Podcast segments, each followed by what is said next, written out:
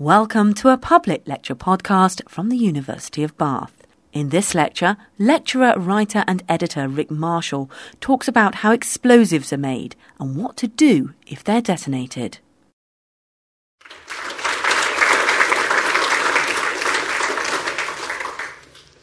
Well, thank you for your re invitation. It's nice to be back in Bath. I've got one or two friends here, so it's always nice to come. I did notice outside that one or two of the posters said nuclear energy, the technology of destruction, rather than nuclear explosives. But actually, that's quite a nice happenstance because, as we're going to see, what I want to demonstrate to you, there's a very intimate connection between the two. And I want to lay before you the only bit of brain ache you're going to get is a small calculation involving percentages. And for those of you that even then wouldn't like to do a little calculation with percentages, I've got a Blue Peter type demonstration to get round that. So when we get to that point, we can perhaps go into two ways and meet again, depending on which route you'd like to take. But of all the things I want to do tonight, perhaps that's going to be the most important thing I'd like you to take away with you. Well, in about seven weeks' time, 3rd to the 28th of May, is going to be the 2010 Nuclear Non-Proliferation Treaty Review Conference in New York. Now, this came into force in 1970, and the then five nuclear weapons states the USA, Soviet Union, the UK, France, and the People's Republic of China agreed that they would supply civil nuclear technology to any other country that wanted it in return for the agreement that these countries that wanted civilian nuclear power would forego the possibility of developing nuclear weapons. These five weapon states also committed themselves to disarming their own nuclear weapons. These conferences take place every five years. Now, during the intervening 40 years since the treaty was set up, this has not prevented India, Pakistan, and the People's Republic of North Korea from becoming nuclear weapons states. But none of those countries signed the Nuclear Non Proliferation Treaty. Korea originally signed the treaty but pulled out and then showed the world that they had actually developed an explosive. That was in 2004. So now we have eight nations who admit to having nuclear weapons and one that we know that has them but hasn't publicly admitted it yet, and that's Israel. So there are now nine states, almost twice the number from when the treaty started. At the 2000, the turn of this Millennium Review Conference, the nuclear weapons states signed, I quote, an unequivocal, unequivocal undertaking to eliminate their nuclear arsenals. That was just restating what they signed up to in the beginning, but they restated it. Five years later, at the 2005 conference, nobody could agree on anything, and the conference was a complete failure. So we're now heading towards the next review conference, uh, more in hope than perhaps expectation. Now, during the Cold War, the balance of terror, the balance of power between the USA and the former Soviet Union made World War III by accident the probably most likely scenario. one could tell you some hair raising stories about incidents which have occurred, computer failures, and so on, when the aeroplanes taking the nuclear weapons to um, Russia were launched and then called back just in time. There were several occasions when things like that happened. So, balance of terror, nobody wanted to start a war, but accident was a possibility. The most likely scenario for the deliberate use of nuclear weapons, then as now, is the following, and if anything, the threat is probably greater today, and that's the so called horizontal spread of nuclear weapons to more and more countries and to subnational groups, possibly terrorist groups. So rather than worrying about a few countries building more and more weapons, vertical proliferation, it was the spread to other countries, which now I think is probably posing us the greatest threat. Why is the threat growing? Well, originally, the barriers to producing weapons were the difficulty of getting hold of the fissile material, the actual nuclear explosive material that you'd need for your bomb. Then, when that became more readily available because civilian nuclear power stations were spreading around the world, the main barrier was enough people with the right expertise. But as more and more people were trained in nuclear technology, that ceased to be a real constraint. For many countries, they would, have found it financially crippling to do so, to set up a, a nuclear power program, so that was a constraint for a while. But even today, that doesn't seem to be a very effective barrier. So now all we have left is really political pressure on countries not to stray into this area. And we see this in particular now with the pressure being put on Iran.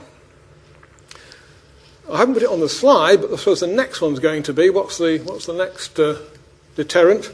Well, that's going to be preemptive nuclear strikes by, or preemptive military strikes by countries with weapons to prevent those without them getting them. And that's a scenario that has already happened once when uh, some nuclear reactors were in, I think it was Iraq, were bombed before they could go critical so that they couldn't get hold of the fissile uh, material.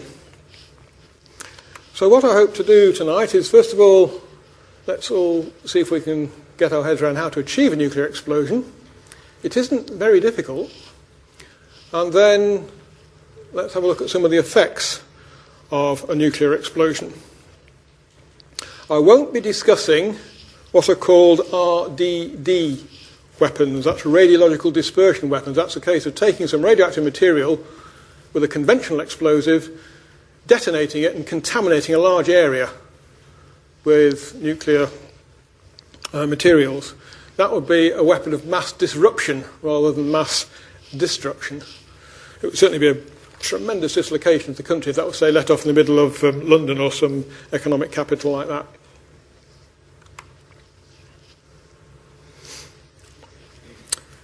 But in World War II, the largest single explosive had a yield of the equivalent of 10 tons of TNT. The biggest single aerial bomb equivalent to 10 tons of TNT.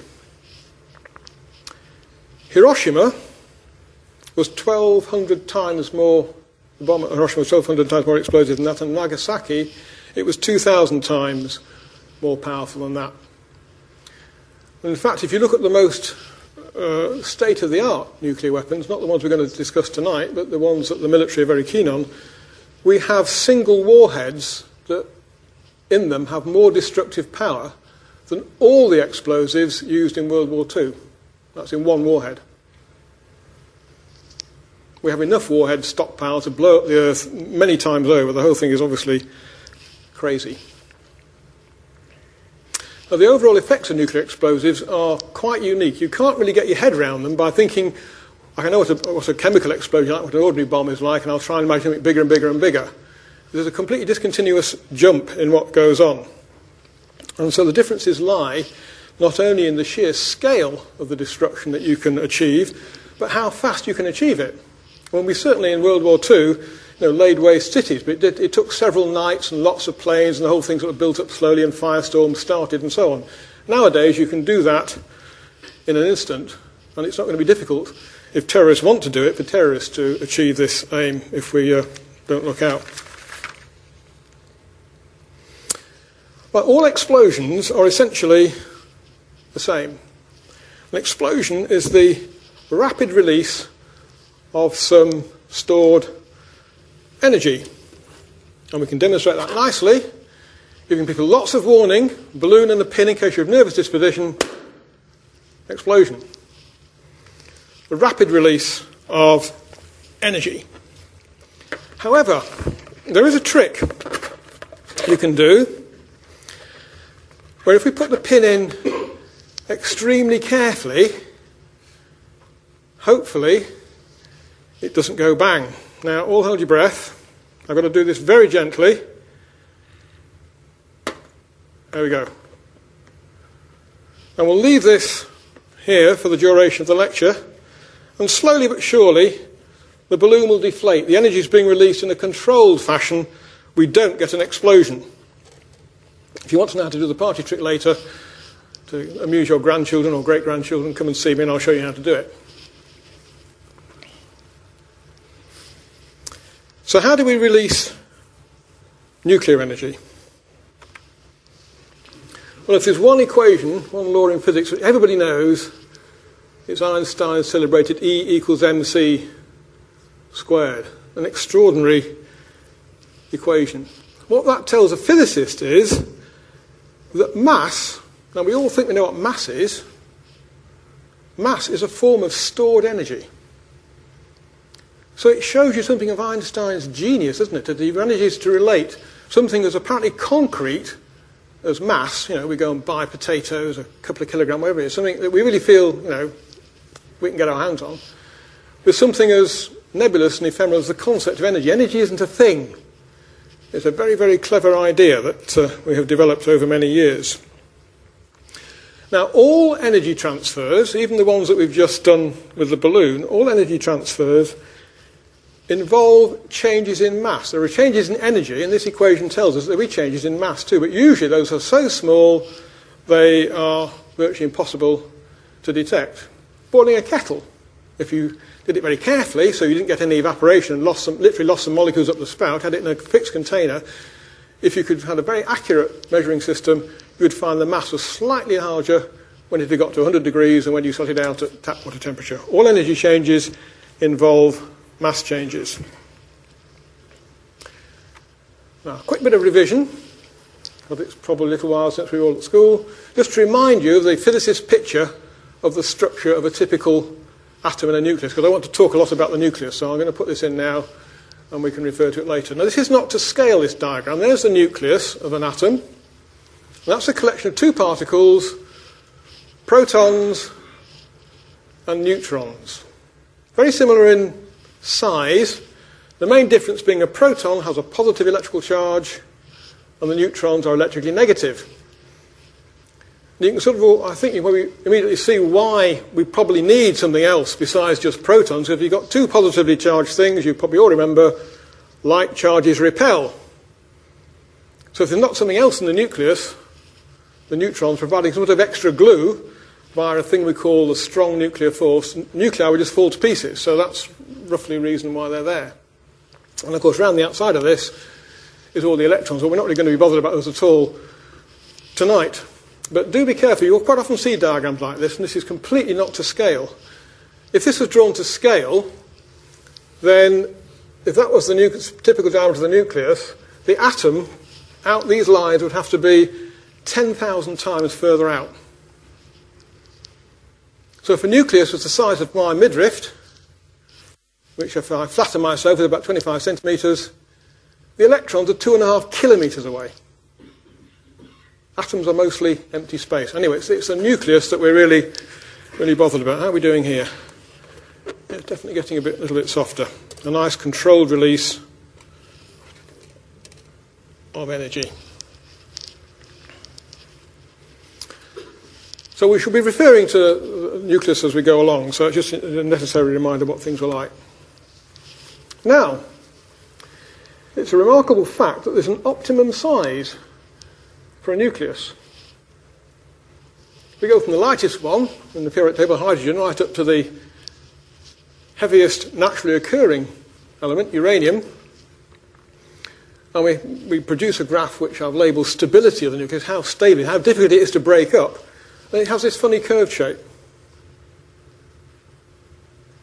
And the most stable nucleus it's no fluke, is iron, which is the, by weight the most abundant element, certainly on our planet. So there's an optimum size for a nucleus. And left to themselves, all things being equal, nuclei would like to change and become the one which was the most stable. Now, for heavy nuclei, if we can split them into two smaller bits, say take some uranium, all those protons and neutrons break into two bits, then those two bits will have a bit less, will, will end up being down here where the, they, those two elements are slightly more stable.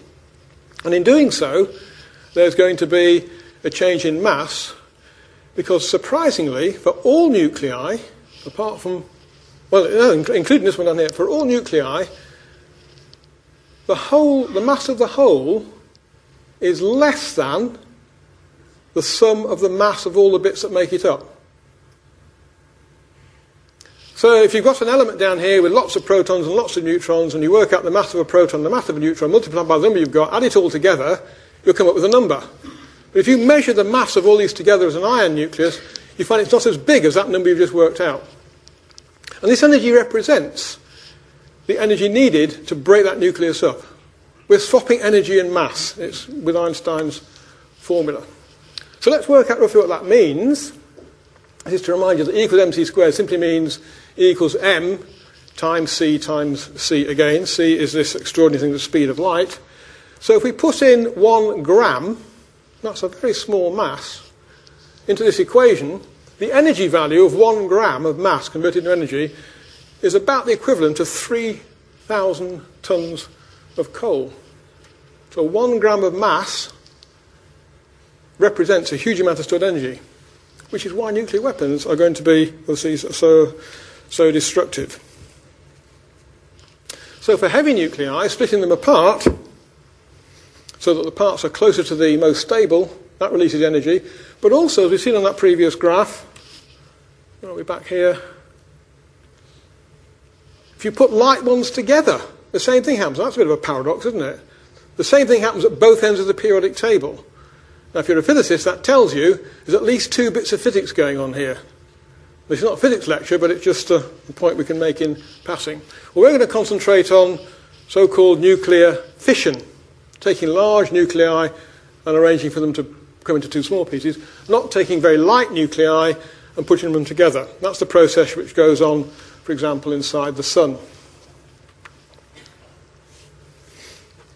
So, how do we release nuclear energy? Well, we have to take a uranium nucleus and get it to split into two bits. And we do that by hitting it with one of these particles, neutron. I'll tell you where they come from in a minute. Neutron hits the nucleus, it, it's absorbed into the nucleus, and it becomes unstable, and it splits into, of course, into a dumbbell shape. Remember, all these protons are positively charged, so the minute it becomes non asymmetric, the minute it loses its spherical, perfect spherical shape, the two bits repel, they fly off, so the, most, the release of most nuclear energy is in fact just the energy of motion of two particles flying apart very quickly.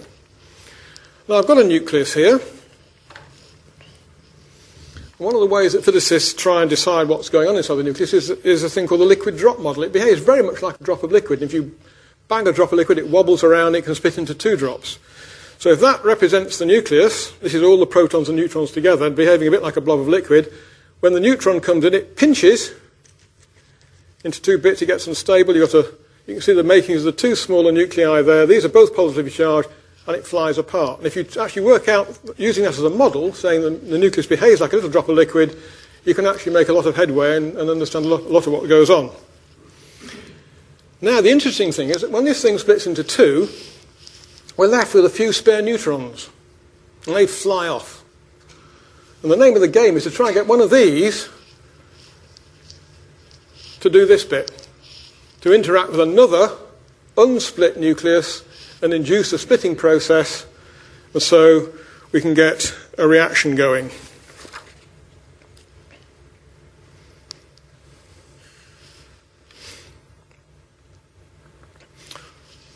Now, if we want to make an explosion, we need to release the energy as fast as possible. We want an uncontrolled, diverging, bigger and bigger reaction. Now, when you exploit nuclear energy in a nuclear power station, you don't want the thing to blow up, obviously, you want it in a nice controlled fashion. What you would like in a nuclear power station is that for every nucleus which fissions, just one more fissions. Now, we were going to demonstrate this with matches, but we can't turn the fire alarms off, so we're going to demonstrate it with dominoes. And we can represent the system of what this is a nucleus here. Can we all see this roughly? You've all done this at home, I'm sure. You tip it over. We get a nice sort of controlled one goes to one, goes to one, goes to one controlled reaction. But if I set my dominoes up like this, so that one hits two, hits more, we get a diverging reaction. Now, I hope I've got these spaced out nice. There we go. Lovely. And so you go 2, 4, 8, 16, 32, 64. It very rapidly becomes an enormous number of nuclei taking part. The time delay between each of these stages is minute fractions of a second. So the whole thing is over in terms of a bomb in the smallest fraction of a second. Less than a millionth of a second. That is is a range to go. So we're out to try and make this diverging reaction as fast as possible. So what we need, oh, this is just, just a schematic representation of our chain reaction.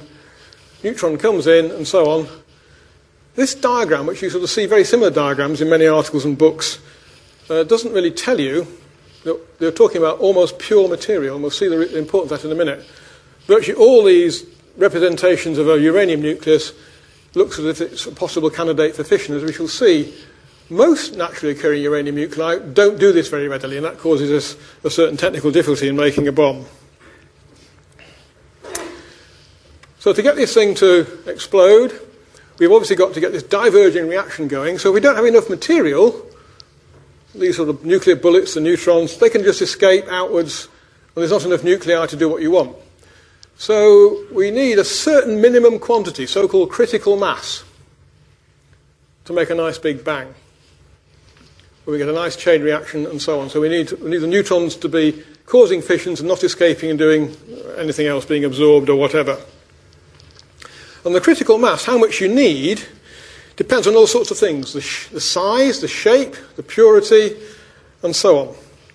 And also the density, interestingly enough. Now, natural uranium, stuff you get out of the ground, consists of two types chemically identical, very slightly different from a physicist's point of view. There's a so called light version, light isotope, uranium light, has three less neutrons than the most abundant uranium. And it's this light stuff, so called uranium 235, which is the fissile stuff, 0.7%. Less than 1% is the stuff that makes for your bang. The majority, we'll see why it's called fertile in a minute, the majority is a form of uranium which is not easily fissionable. So, to make fission devices, we need to have uranium concentrated. We've got to find some way of sorting out the fissile type that we want from the non fissile type that we don't. But both these particles, both these types of uranium, are chemically identical. So you can't use a chemical process to purify it. You have to find some physical process which depends on the very small difference in mass between the two types of particle. Very small difference in mass. And there are various techniques uh, for doing this. We won't bother to go into the, the complicated details of that tonight.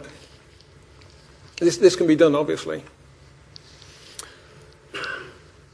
Right, so here's our natural uranium. Now we're approaching the part of the presentation which, if you remember nothing else, I want you to take away and think about carefully when you hear things on the radio and TV about possible proliferation of weapons. Natural uranium, 0.7% of the stuff that we want. If you're making a power station, typically you sort it out so that the fissile stuff is about 2.5% of the total. If you want to make military grade explosives, you need it 90%. In the fissile ones, you've got to get rid of most of the hard to fission um, nuclei. So, if we compare these two, if you're going to get power station fuel from natural uranium, it's got to be about 3.6 times richer, if you like, more concentrated than the natural stuff. So you've got to find your, your technology for separating these things out has got to achieve a, an enhancement of a factor of 3.6.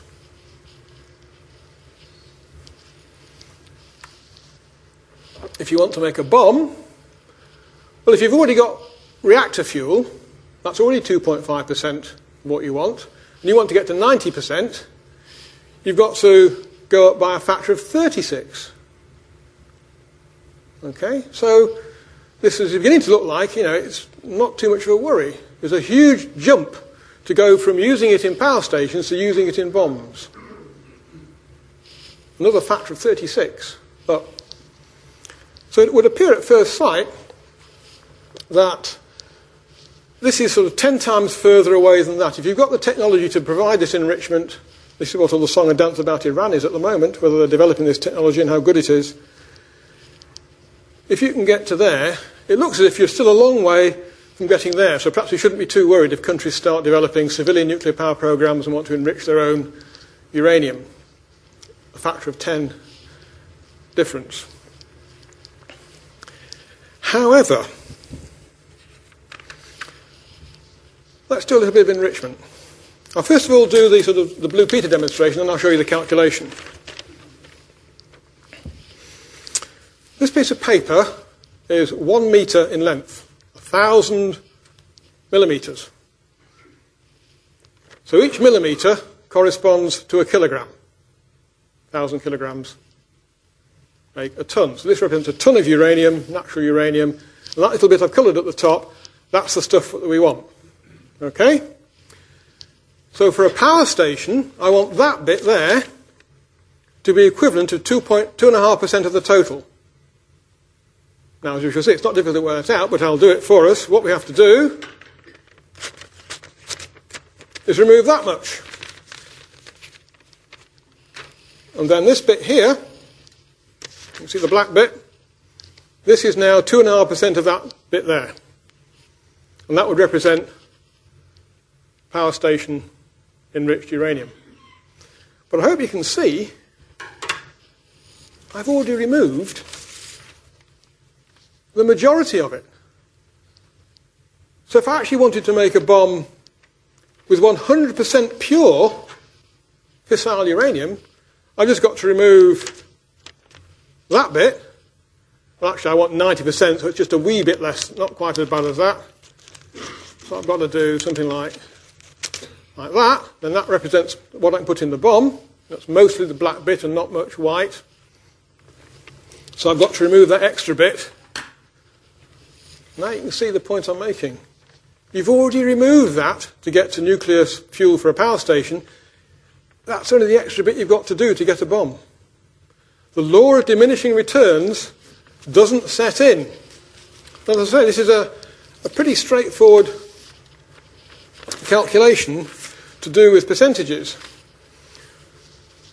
So we start off by thinking that to get bombs is 10 times more complicated than getting power station fuel. Well, that's how I worked out how much to cut off the, off the bit of paper. Start off with 1,000 kilograms of uranium, only 7 kilograms of it, I've got a proper little point here, only 7 kilograms of it is what we want. So I can fiddle about reducing that quantity there. So what's, what total do I need if 7 kilograms, what I want is to be 2.5%, so there's a little equation which works that out. 7 over t has got to be 2.5%. So the total's got to be 280 kilograms. Well, I don't want to get rid of the 7 kilograms, so I've actually got to reduce the uranium that I don't need to 273 kilograms. So I started off with 993, 1,000 in total. 7 was what I wanted, 993 was stuff I didn't want, so I've got to remove 273 from the 993, that's where I get the 720 from. I'm about three, almost three quarters of the way there. Now that's just a, a trivial percentage calculation. I don't need any complicated nuclear physics to work that out. And it shows you just quite how close you are to getting bomb grade material once you're running a civilian nuclear power system. So countries that develop civilian nuclear power really are very close to getting the material they need uh, to make weapons.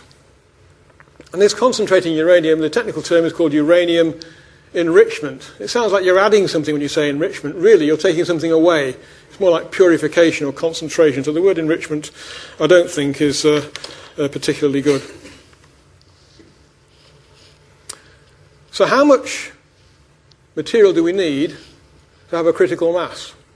Well, if we use uranium, and we, we, do, we do a bit, something a little bit clever. We have our critical mass of uranium, and we put around the outside of it some materials which actually, if a neutron does escape, it reflects it back in. Actually, a bit like a mirror.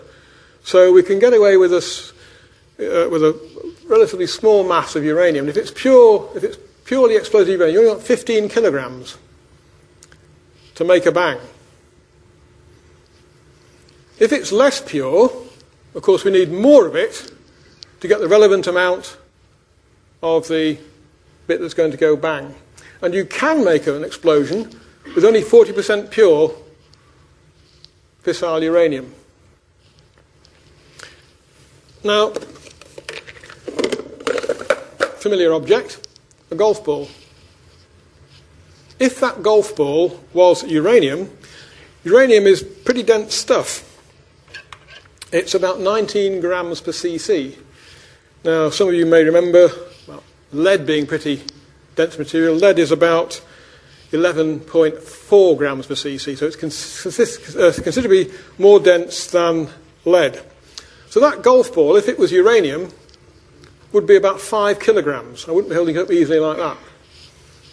So to make a bomb, you're talking about three golf balls worth. You don't need very much in terms of quantity. Quite easy to conceal that and walk about with it. We don't need very much. Now, a little bit, little bit more nuclear physics. Top of this slide is what happened with our uranium. If we had a, a type that would split, we get our chain reaction. Now, most of uranium, remember, was this heavier type, which was very difficult to fission. But what it does do, rather than splitting when it absorbs a nucleus, when it absorbs a neutron, it actually converts from being uranium through a complicated series of processes to become a completely different chemical element, alchemy. It goes from uranium and becomes plutonium. I'm sure you've all heard of plutonium. Plutonium is a very nice explosive fissile material. In fact, it's more easy to fission things with plutonium to some extent than it is with uranium. But the key point of this slide is that if you're running a power station, you've got 2.5% typically enrichment. Most of the uranium in the fuel is this sort, not that sort. So, an inevitable, you can't avoid producing plutonium if you run an ordinary power station. And what the reprocessing plants do is to extract the plutonium, because that can be used theoretically in power stations. It's also the stuff that the military want to make their nice explosive weapons. It's an inevitable result of running a nuclear power station system that you produce an alternative form of fissile material that's chemically different from uranium. And so this can be separated and purified by chemical means, which is much easier in principle. It's quite a dangerous thing to do. Chemical engineers have set up plants to do it. But compared to the problem of sorting out different sorts of uranium atoms, that's a relatively simple process. And all civilian power stations cannot avoid producing plutonium.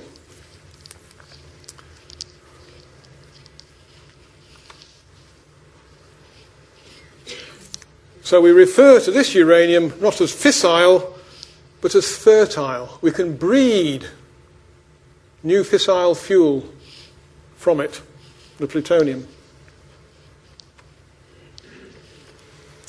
And with the same trick about wrapping your plutonium in these things which bounce the neutrons back to help the chain reaction keep going, pure fissile plutonium, which is actually quite easy to get chemically, you want even less, 4.4 kilograms. That's about less than one golf ball.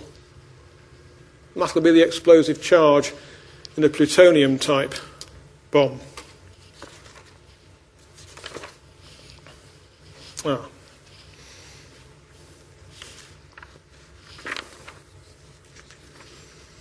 So, what we need to do to make a bomb is to assemble a critical mass as fast as possible and find some way of setting it off.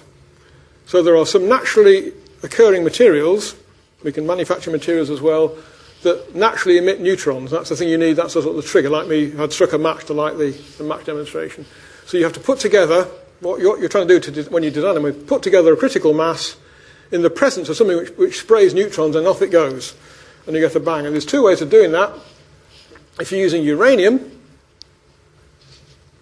you take three subcritical masses. You don't want to walk around with a critical mass, obviously, so you have to make sure you haven't got too much together in the same place. That's one of the complications about running a reprocessing plant. You mustn't have a, a blockage in the pipe which allows a critical mass to assemble anywhere. And all you do is to put two detonators on the end, explode them at the same time, bang it all together, and bang, off it goes. That's the uranium type. Plutonium is quite interesting. If you the, try to do the same trick with plutonium, you can in fact walk around with a lump of plutonium which would correspond to a critical mass, because for it to go bang, it's got to be compressed. Remember, I told you that critical mass, one of the things which depends on, it depends on, is the density. So it's got to be compressed. So what you do is you get your sphere of plutonium, and you design these explosive charges around the outside, set them all off together, and shock waves go into the plutonium, compresses it, and bang, off it goes. The ultimate yield you get from one of these devices simply de- depends on how big a critical mass you can get together before it blows itself apart.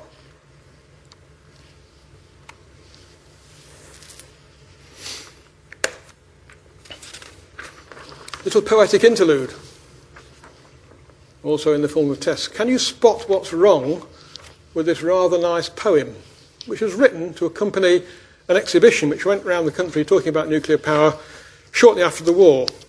in 1947. This is the tale of Frederick Worms, whose parents weren't on speaking terms. When Frederick wrote to Santa Claus, he wrote in duplicate because one went to dad and one to mum. He asked each for some plutonium. So Frederick's father and his mother, without consulting one another, both bought a lump of largish size, intending it for a surprise. These met in Frederick's stocking hand, laid waste some ten square miles of land.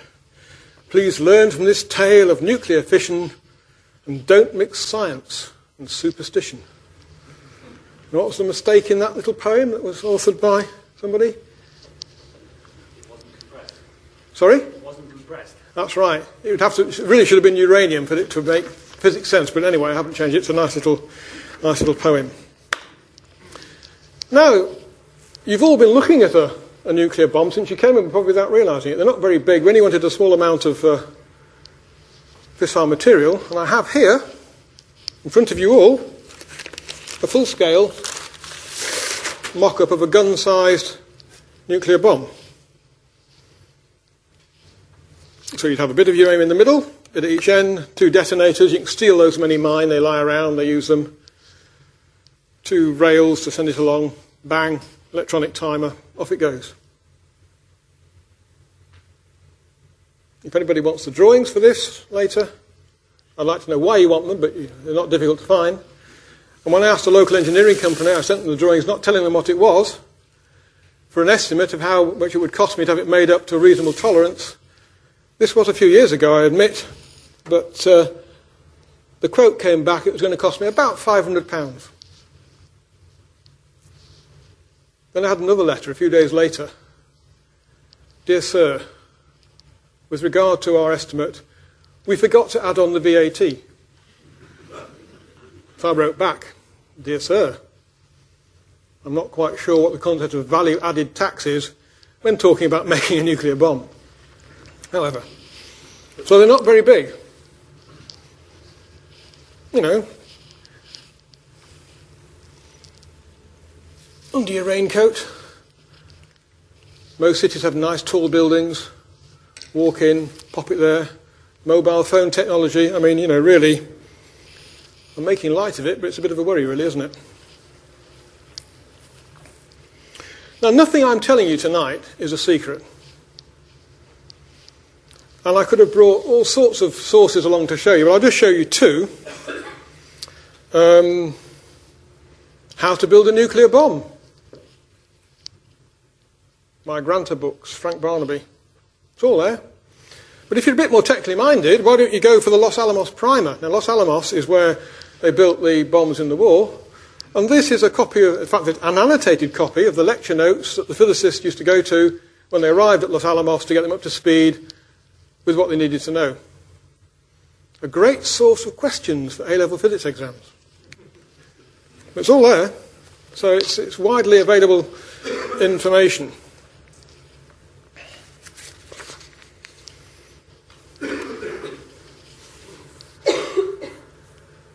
I meant to put that up to say, have you seen that? It's about, and then you've perhaps pointed out, so I forgot to put that slide in at the right point. The effects of a nuclear explosion. Well, we're approaching the 65th anniversary of the so called Trinity test, which was the 16th of July 1945, which is a plutonium weapon, a compression weapon, with a yield of about 21 kilotons of TNT equivalent. And I want to read you an eyewitness statement was observing this test lying on the ground 10 miles from ground zero. So that's roughly where this circle, there's Bath. So you perhaps can pick out where you live. If you're 10 miles away, this is what it looked like.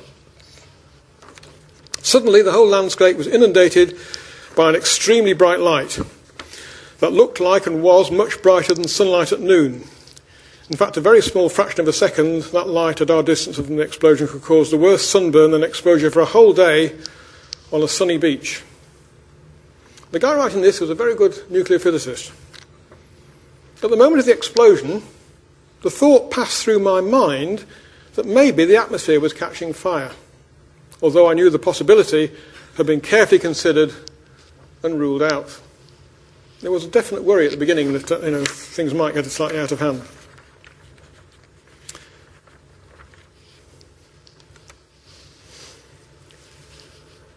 What happens when you explode a weapon depends on how you explode it. Whether you use a ground burst, you have the thing on the ground, or you explode it above the ground, so called air burst. If you do a ground burst, then the fireball, that huge conflagration which you get from the explosion, creates a large crater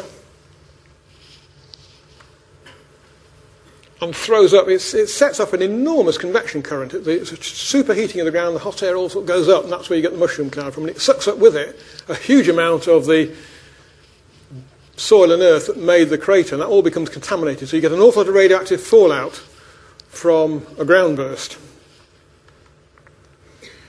If you use an air burst, 500 metres up, then of course the blast can spread out over a larger area. That's why having tall buildings in cities is quite handy these days if you want to do this sort of thing, rather than being on the ground. But you'd get less material soaked up, so there's less, less fallout.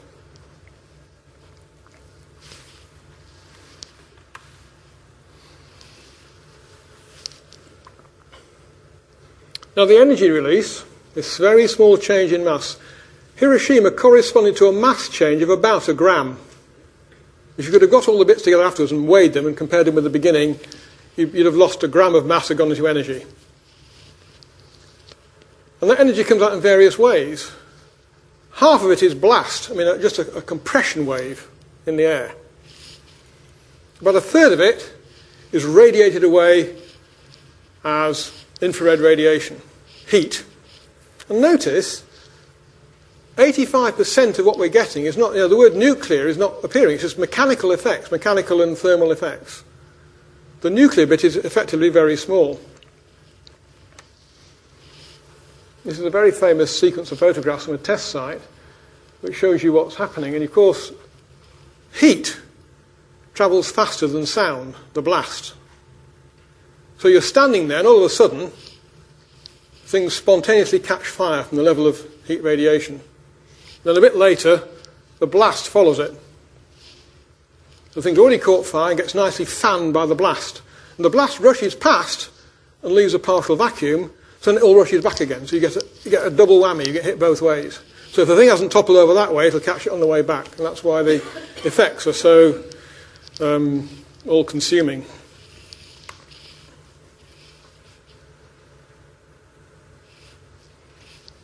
Very early high speed photography.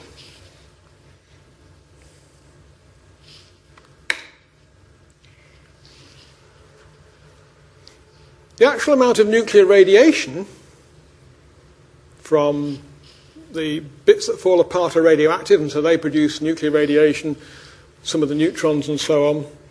And the, the fallout, that contaminates stuff and comes back down again. So the nuclear bit, if you like, is about 15% of the total. And it's this which causes the, tends to cause the long lived effect. Because if you don't get knocked out straight away, then if you get badly irradiated, then that's not going to do you much good either.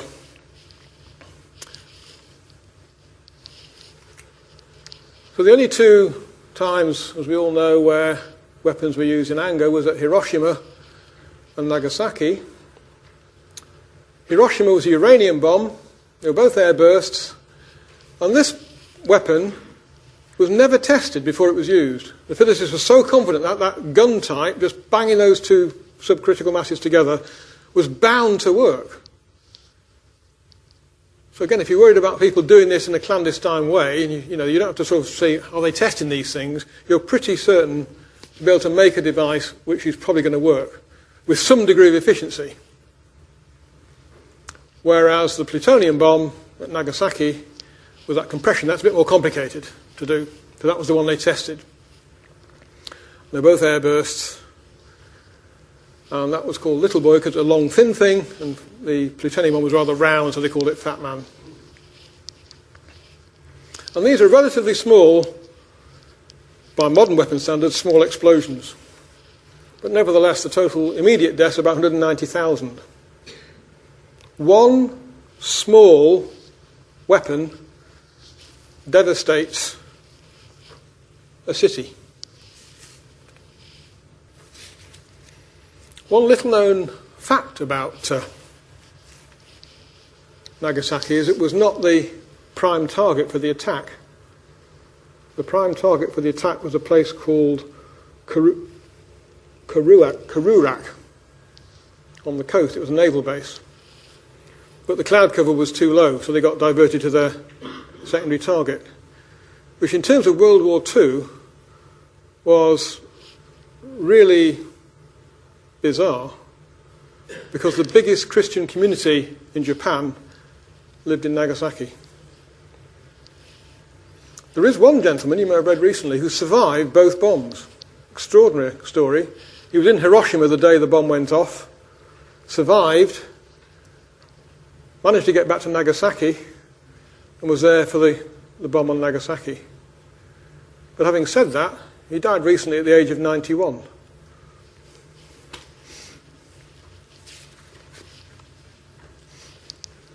One or two concluding remarks. The black market trade in illicit nuclear materials is increasing. On average, about one incident a year is reported to the atomic energy authorities in Vienna, the International Atomic Energy Agency. Since about 1993, one a year is being caught and reported how many are not being recorded because they've not been caught. And we're talking about quite small quantities, say 100 grams of fissile of enriched uranium. But there are, there's, a, there's a black market trade in this material. For the record, 30 countries at the moment have nuclear power programs, civilian nuclear power programs, so it's a very widespread uh, technology. And of course, it's featuring as one aspect of the climate debate. Because people claim, they assert, that nuclear power is carbon free. Well, perhaps we'll meet on another day and debate that, but it's, it's by no means carbon free. Anyway, it ignores the basic problem. This isn't to talk about climate change. In fact, there's one going along there in about a few minutes if you want to go along. The fundamental problem is not the carbon, the fundamental problem is the energy that gets dumped into the environment. The carbon just makes it a bit worse. So, nuclear power, for my money, is not a way out of the climate change problem. In fact, large nuclear power stations don't really satisfy the energy needs of many of the countries that we would like to see more stable supplies with. But we already have them. And we do have stockpiles of uranium, enriched uranium, and plutonium in the weapons program. What are we going to do with it? Well, maybe, despite everything I've been saying, the best thing we can do with it is to make it into nuclear fuel and put it into power stations and get rid of it. Thank you very much.